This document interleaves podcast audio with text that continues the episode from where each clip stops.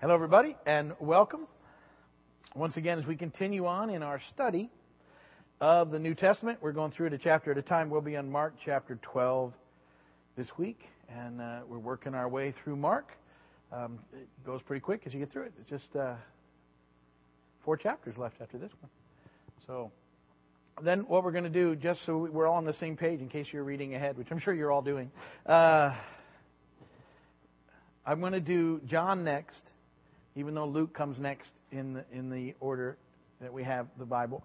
But we'll do the book of John next. It'll be a little different because John's gospel is different than the than Matthew, Mark, and Luke, which we've talked about. Matthew, Mark, and Luke are, are synoptic, and they share pretty much the same information, the same stories, just written to different groups, and, and you get the different personalities writing them that the Holy Spirit was using.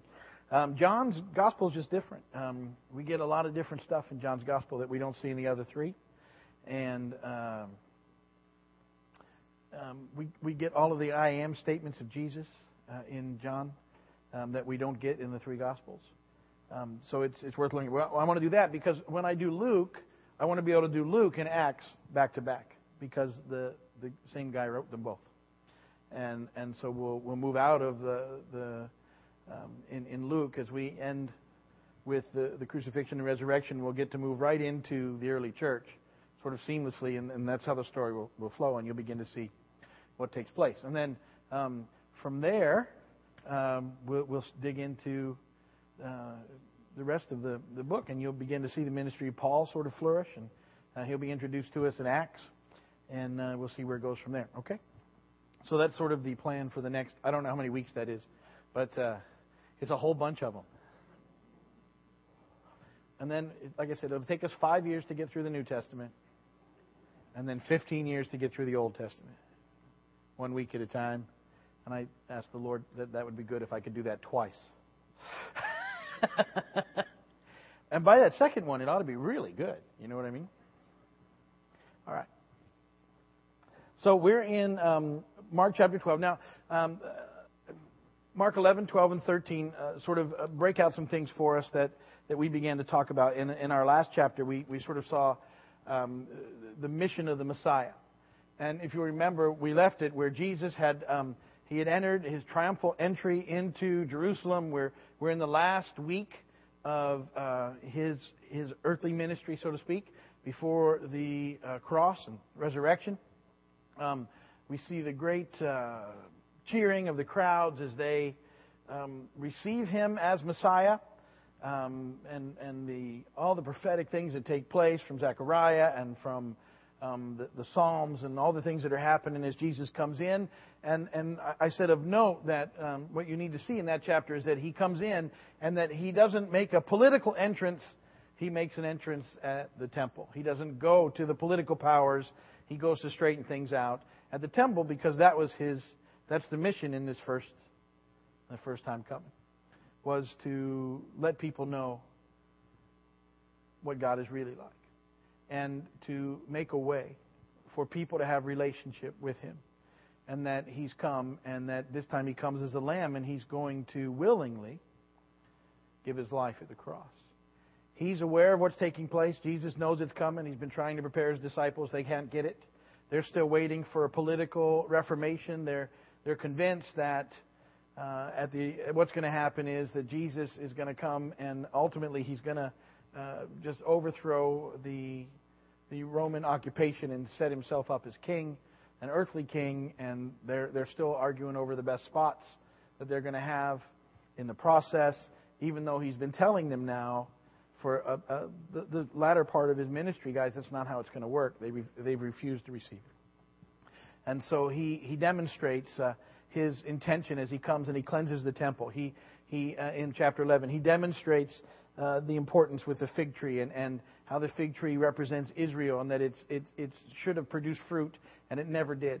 And, and that he, it's cursed and it withers and dies. And uh, that's what happens as, as the church will now begin when we, when we get into the early church to take on the mission that God had was to tell people that God loves them and that there's relationship available with God, which was what the, the, people of Israel were chosen for and which they got off track on. And um, We've seen how it happened and, and why it happened. We've, we, remember, I've told you, you know, the Pharisees we've talked about started with noble intent. They got off track, and that's the way a lot of things happen. And the way they tried to protect Judaism uh, ultimately was the, the, the way that they messed it up was by trying to put all these rules around it so that no one could have relationship with God. And it's the tendency of the church today. The church today tends to try and protect um, what it thinks is what they're supposed to do by throwing all sorts of rules around it, and they do the very same thing that the Pharisees did. We have the very same trouble all the time. We have to be very careful of it in each of our lives, of the, the tendency to become just like the Pharisees. And, and we get hard hearted. And it's what's been confronted here in Mark over and over again. Jesus kept going to his disciples, Your hearts are hard. That's why you struggle with this. And, and he wasn't condemning them. He was saying, this is, the, this is what you have to deal with in a fallen world is that you have to deal with hard heartedness. And it's only by faith in a living God that you'll ever be able to keep your heart soft and pliable. Because everything wants to take that away. And, and it's only in, in that kind of relationship that we can um, stay in, in what He wants and not become critical and judgmental. And we have to watch it all the time.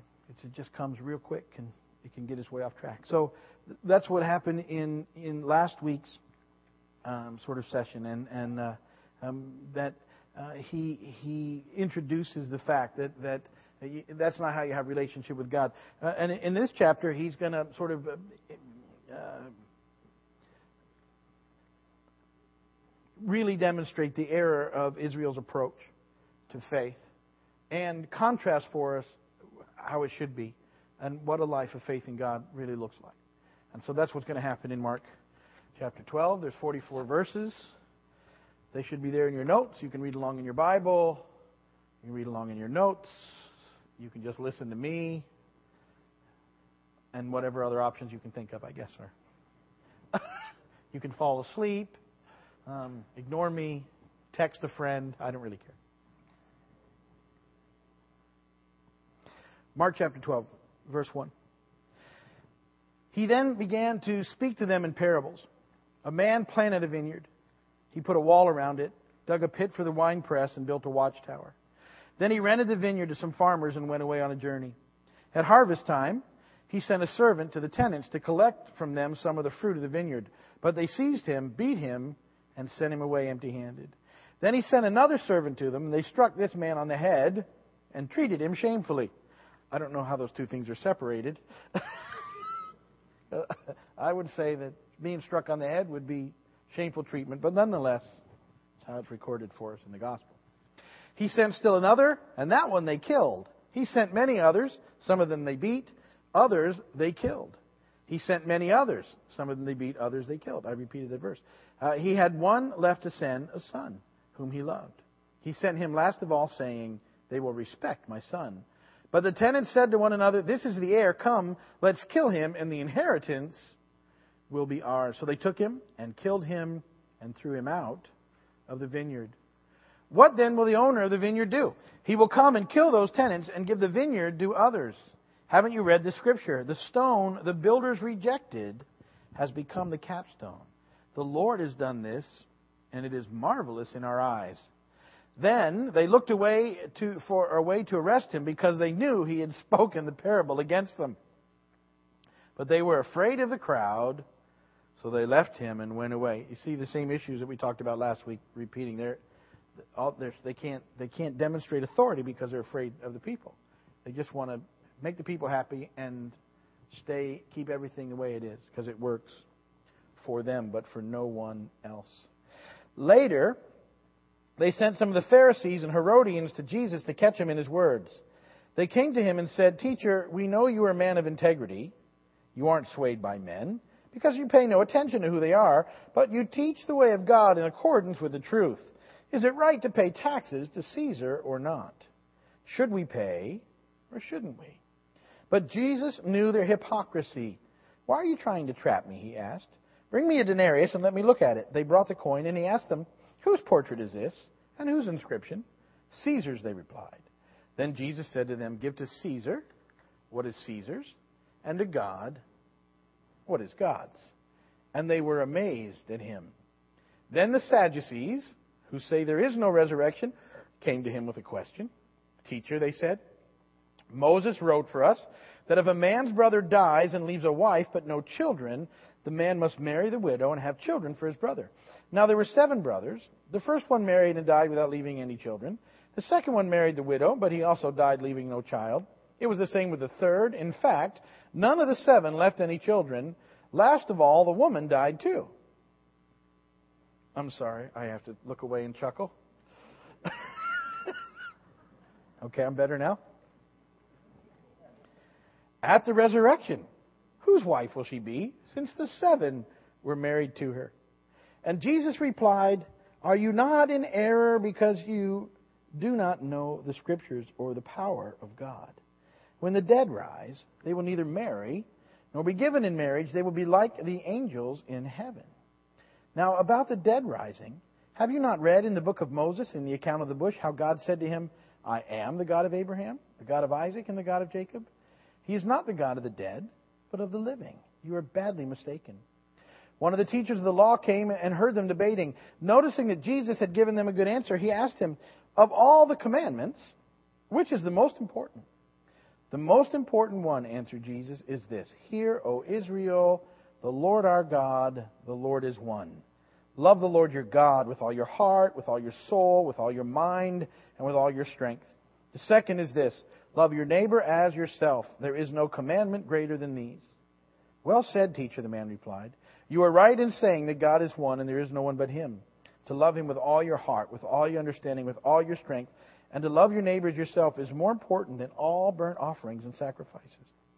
When Jesus saw that he had answered wisely, he said to him, You are not far from the kingdom of God. And from then on, no one dared ask him any more questions. While Jesus was teaching in the temple courts, he asked, How is it that the teachers of the law say that the Christ is the son of David? David himself, speaking by the Holy Spirit, declared, The Lord said to my Lord, Sit at my right hand until I put your enemies under your feet. David himself calls him Lord. How then can he be his son? The large crowd listened to him with delight. As he taught, Jesus said, Watch out for the teachers of the law. They like to walk around in flowing robes and be greeted in the marketplaces and have the most important seats in the synagogues and the places of honor at banquets. They devour widows' houses and for a show make lengthy prayers. Such men will be punished most severely. Jesus sat down opposite the place where the offerings were put and watched the crowd putting their money into the temple treasury. Many rich people threw in large amounts, but a poor widow came and put in two very small copper coins worth only a fraction of a penny. Calling his disciples to him, Jesus said, I tell you the truth. This poor widow has put more into the treasury than all the others. They all gave out of their wealth, but she, out of her poverty, put in everything, all she had to live on. And blessed be the word of the Lord.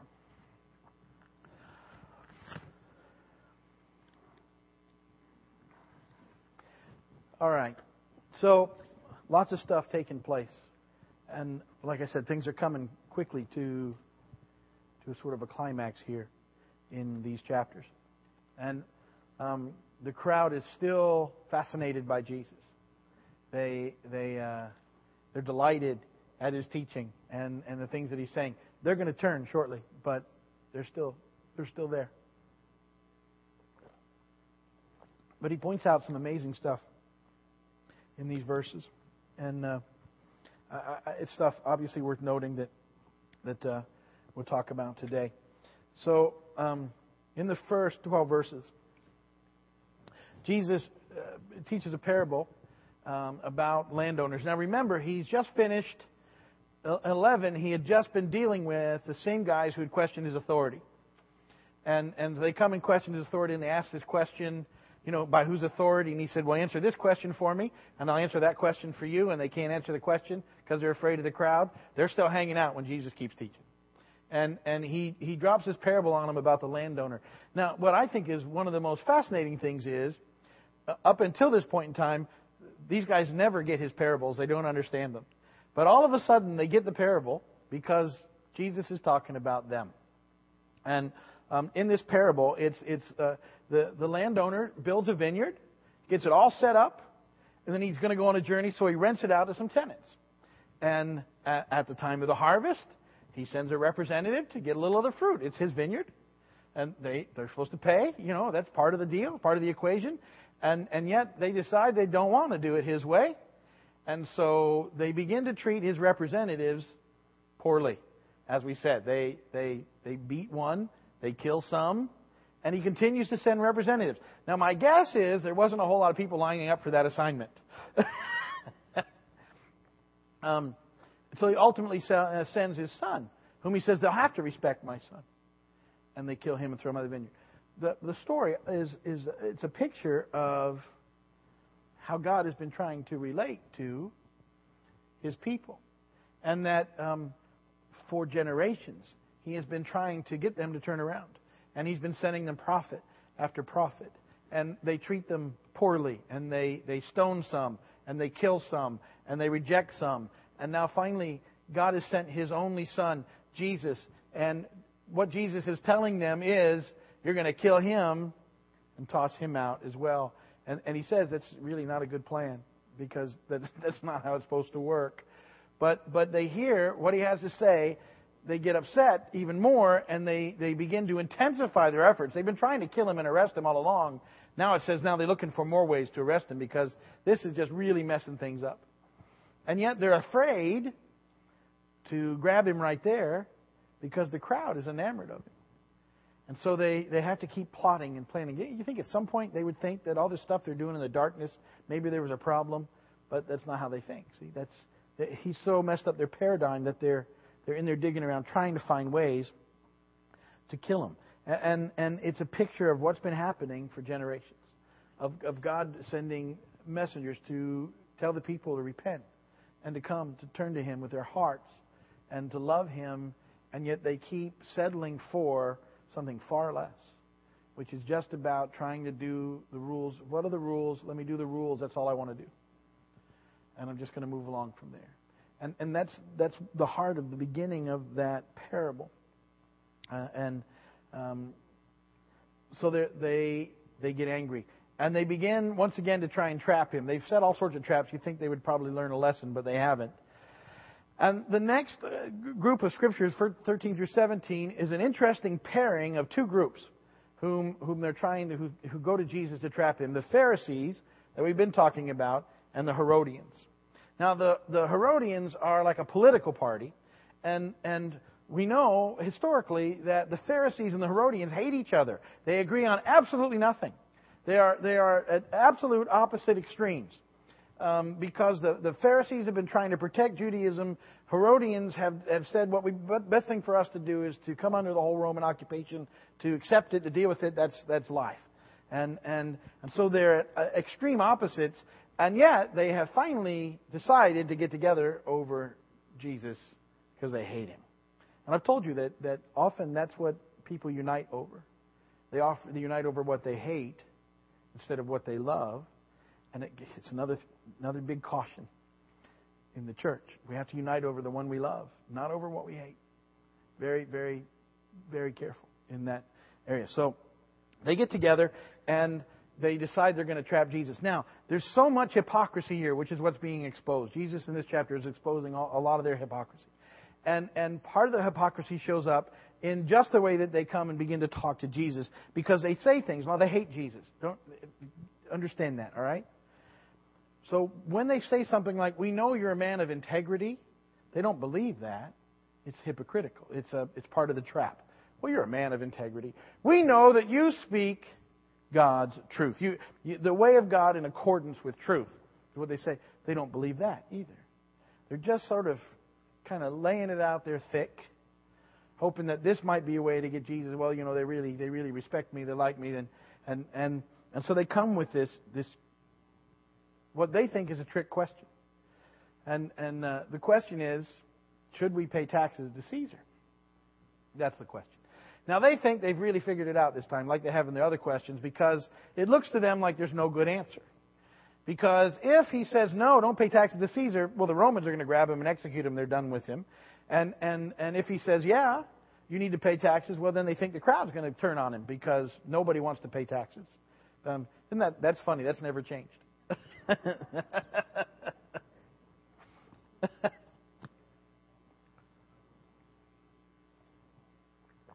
so, Jesus has a wonderful answer. And he, he also exposes their hypocrisy in ways you may not, you, may not catch unless you read it. Um, because what he's asked for is a coin. He's not got sitting on a coin. Who's got the coins? The Herodians. Why? Because they're the ones that are benefiting from the Roman occupation. They're sitting on the cash. So he asks for a coin that they have to give it up is a it shows their hypocrisy right off the bat because they like the whole tax problem. They want all that to happen. They don't want anything to change. And and he asks him for the coin, and his answer is so cool. Whose whose picture is it? Caesar.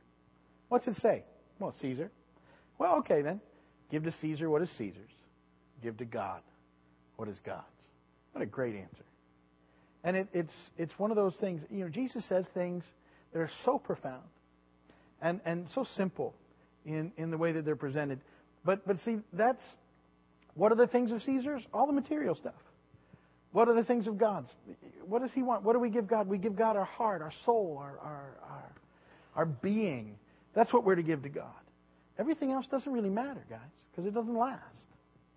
And and yet we get attached to, and this was their problem. See, they were far more attached to the things that you could say were Caesar's than they were to the things of God. If they were, attached to the things of God, none of this would be an issue. They would have seen him as Messiah.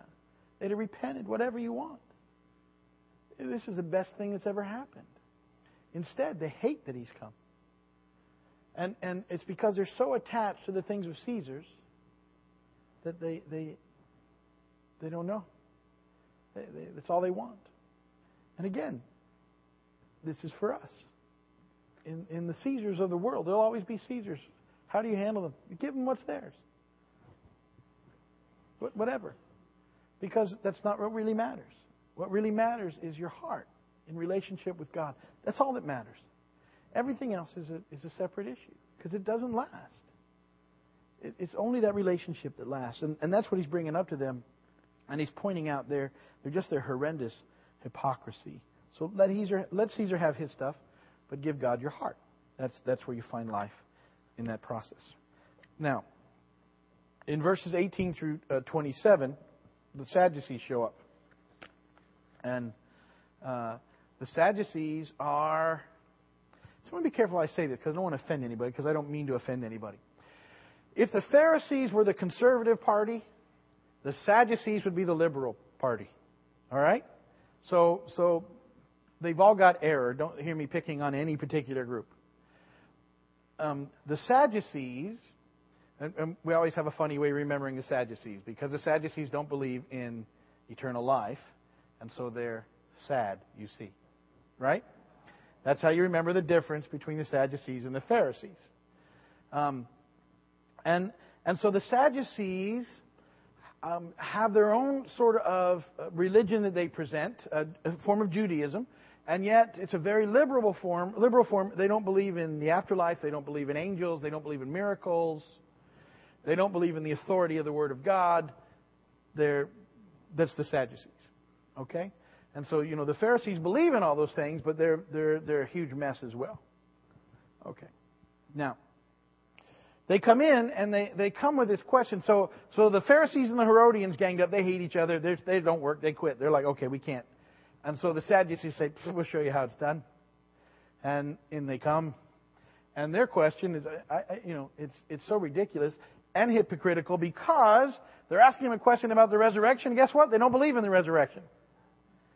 So, so they're asking a question about something they don't even believe in to try and trap Jesus. And their question is, it's a ridiculous question. You ever know sometimes people, when they try and, when they're trying to uh, not deal with the heart of something, but they're trying to find little loopholes, start putting forth ridiculous um, possibilities to see, well, this is where it doesn't work. And, and so their, their, their story is ridiculous. Um, because uh, they're, they're right that, that uh, uh, if, if, a, if a couple was married and the husband died before they produced children, it would fall onto the brother to fulfill that role. Um, I doubt there were many instances where there was such misfortune that seven brothers run through the wife. and there's no offspring. And they all die because you got to know, brother number six and seven were not very happy. Yeah, I'm going to go with no here. no? um, so it's ridiculous. And, and Jesus looks at him, and again, they're, they're, they're, they're doing this whole thing, this whole thing of hypocrisy. And Jesus says, Look, you know, the problem with you guys is you don't even know the word. You represent yourselves as some sort of authority, and you don't even know what the word of God says. And, and he says, in, in the resurrection, it's not like it is now. He says people aren't going to marry or be given in marriage. They'll be like the angels. Now, some people take that and think that we become angels. We don't. We're saints, but but it's the same. Um, uh, it's different, uh, and so it'll be different. And we're not going to continue to do the same things that we did here.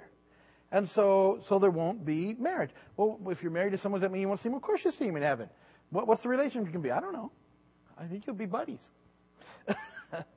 um, I, it's just going to be different. I don't know how, but Jesus is saying it's different. It's a ridiculous question.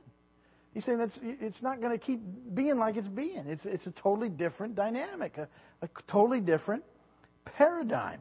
And, and so, uh, and, and then he, he goes after their lack of knowledge about the Scripture and the authority of the Word of God when he talks to them. And he says, and you know, you've, you've asked me this question about the resurrection, but you don't even believe the resurrection. Let me tell you why you're at fault. And he, and he goes back to a simple story that they all know when, when God appears to Moses in the bush. And what, what he says there is, he says, I am, I am the God of Abraham, Isaac, and Jacob. Why is that significant? Because by the time that Moses came along, those guys were dead. And if, if there wasn't an afterlife, and, and the way it's written, the tense that it was written in, he would have to said, I was the God of Abraham, Isaac, and Jacob. But that's not what he said. I am. They still are. Because they still exist. And, and he's saying, you know, it's, it's sort of the simplest sort of ideas that you're missing. And if you, if you don't get the simple stuff, how in the world can you, can you begin to represent the stuff that really matters and counts? And, and, and so the, the Sadducees were sort of sellouts and, and just didn't get it. But they were trying to trap, trap Jesus with that whole question. And I think it was after that he answers them. Isn't that they say, nobody's going to ask him questions anymore? okay, that doesn't work. And so they're going to get him. Now, it's we're almost done anyway. We've only got a few days left in, in his life, so, so they're going to ultimately get him. But we know that that really doesn't work. In verses 28 through 37, another question is asked, and finally it's an honest question. Well, then what's the most important commandment? Why is that such a big deal? Because they've taken that 10 and they've made them 700, and what the Pharisees did was they had them all weigh the same. All of them were, all the stuff that they've added in there was important as anything else. So if they kept this other stuff, even if they were sort of not really catching this stuff, they were catching all these other rules that they'd followed about, I mean, ridiculous Sabbath laws like spitting in the sand. Do you know there was a Sabbath law that forbade spitting in the sand because if you spit in the sand hard enough and it made a furrow, that was considered work? And so they could feel good about themselves because they didn't spit in the sand, yet they're trying to kill Jesus. Do you get the hypocrisy? So, so someone finally asked him a decent question. What's the most important commandment? And he says, Love the Lord your God, all your heart, all your soul, all your mind, all your strength. And the second is this love your neighbor as yourself. There is no commandment greater than these. You could follow all these other rules, and if you don't follow this one, none of it matters. Because all that matters is your relationship with God and then the relationship with others that comes from it. See, this answer provides the focus that Israel has lost. And they've made all their rules and rituals as important as what really matters, which is their relationship with God. And, and when this man responds to Jesus, to love God with all your heart and to love your neighbor yourself is more important than all the burnt offering and sacrifice, it's greeted with this response from Jesus You are not far from the kingdom of God. That's it. He's, that, that's why he came. That's the message. And this guy's almost got it. He's coming out of that group, and he said, "Okay, that's so you're saying this is the most important thing, Jesus. That's it. You get that, you got it." The most important thing love God with all that you are. And then love others as well, because that'll come out of it. Don't use other people to try and make things work for yourself, which is what had happened to the religion of Israel. It was, it was totally taking advantage. It wasn't loving other people. It was just using them for their own benefit. And it had nothing to do with anymore with God. Not really. They used his name somewhat. You know, they, they, they said they honored him so much they wouldn't even speak his name, and yet they, they, they totally misuse people uh, consistently and over and over again. And this, this misplaced focus caused them to, to even not understand the scriptures when he talks about, you know, whose, whose son is, is the Christ. And, and they, they can't even get any of that anymore because it doesn't even matter to them. All, all that matters is what works for them, and they're getting their thing in their own way and doing whatever they want to do and maintaining that status quo as their ancestors had, and, and on and on. And uh, he goes on in those last six verses to illustrate the greed uh, uh, of, of this particular situation. And, and um, he says in there why they would make an outward show of their prayers, they would be devouring widows' homes and houses for themselves. They didn't care about people. Uh, the offering is, is taken in the temple, and the, the wealthy would come in and they'd drop big, heavy coins in there so that they could, people could hear, look how much I'm giving. And Jesus said the, the, the widow, when she came in with the two small coins, because she gave all she had she was the one who was really making an offering. The others didn't, it didn't even affect them. To give what costs you nothing is, is like giving nothing. But it's not about the outward deal. It's all about this. It's all about your heart. What you do on the outside isn't the issue. It's what's going on on the inside. Are you loving God with everything you are? Because that's what really matters. That's what, what faith is all. That's what life is all about. Loving God with all that you are. And then out of that, doing the things that He tells you to do. Not the other way around. Has to come from the heart. It's all about connection with God. And that's what He points out in Mark chapter 12. And there you have it, 8 o'clock. I'm done.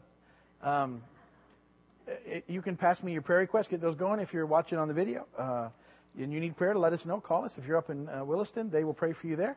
And uh, we're glad that you hung with us for that uh, for the teaching on Mark 12. And um, next week, you know what we're going to do? Mark 13. Very good.